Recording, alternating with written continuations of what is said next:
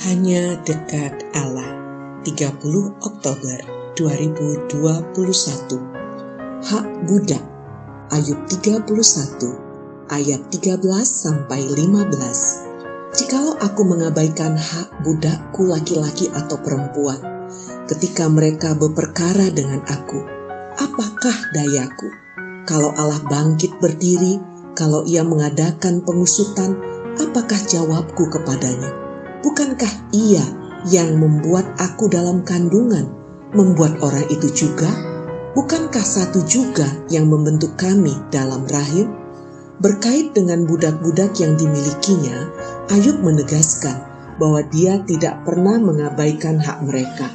Menarik disimak, konsep Ayub terhadap budak sepertinya berbeda dari konsep budak pada umumnya.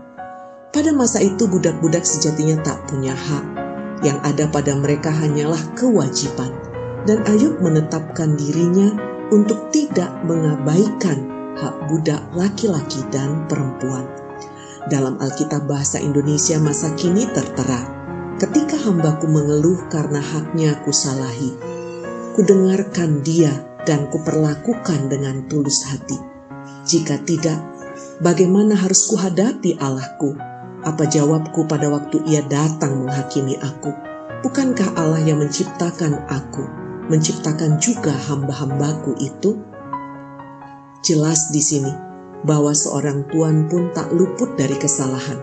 Ketika itu terjadi, yang penting bukanlah kekeh pada pemikiran dan pendapat pribadi, tetapi mencoba memperhatikan apa yang menjadi keluhan seorang budak Alasan Ayub melakukan semuanya itu sederhana.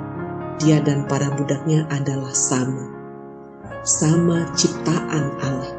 Sejatinya baik budak maupun tuan adalah sama. Sama-sama milik Allah. Tak menghargai budak sama artinya dengan tidak menghargai Allah. Salam semangat dari kami, literatur perkantas nasional, sahabat Anda bertumbuh.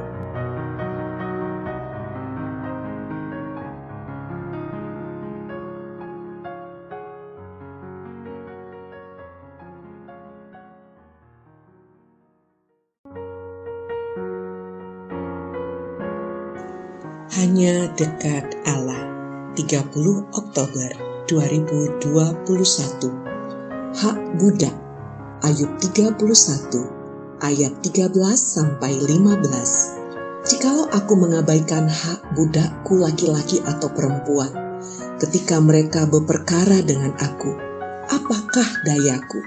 Kalau Allah bangkit berdiri kalau ia mengadakan pengusutan apakah jawabku kepadanya?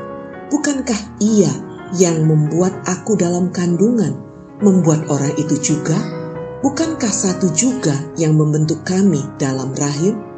Berkait dengan budak-budak yang dimilikinya, Ayub menegaskan bahwa dia tidak pernah mengabaikan hak mereka.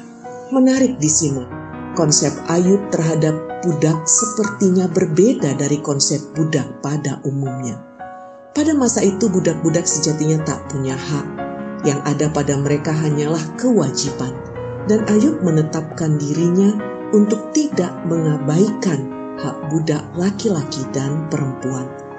Dalam Alkitab Bahasa Indonesia masa kini tertera, ketika hambaku mengeluh karena haknya kusalahi, kudengarkan dia dan kuperlakukan dengan tulus hati.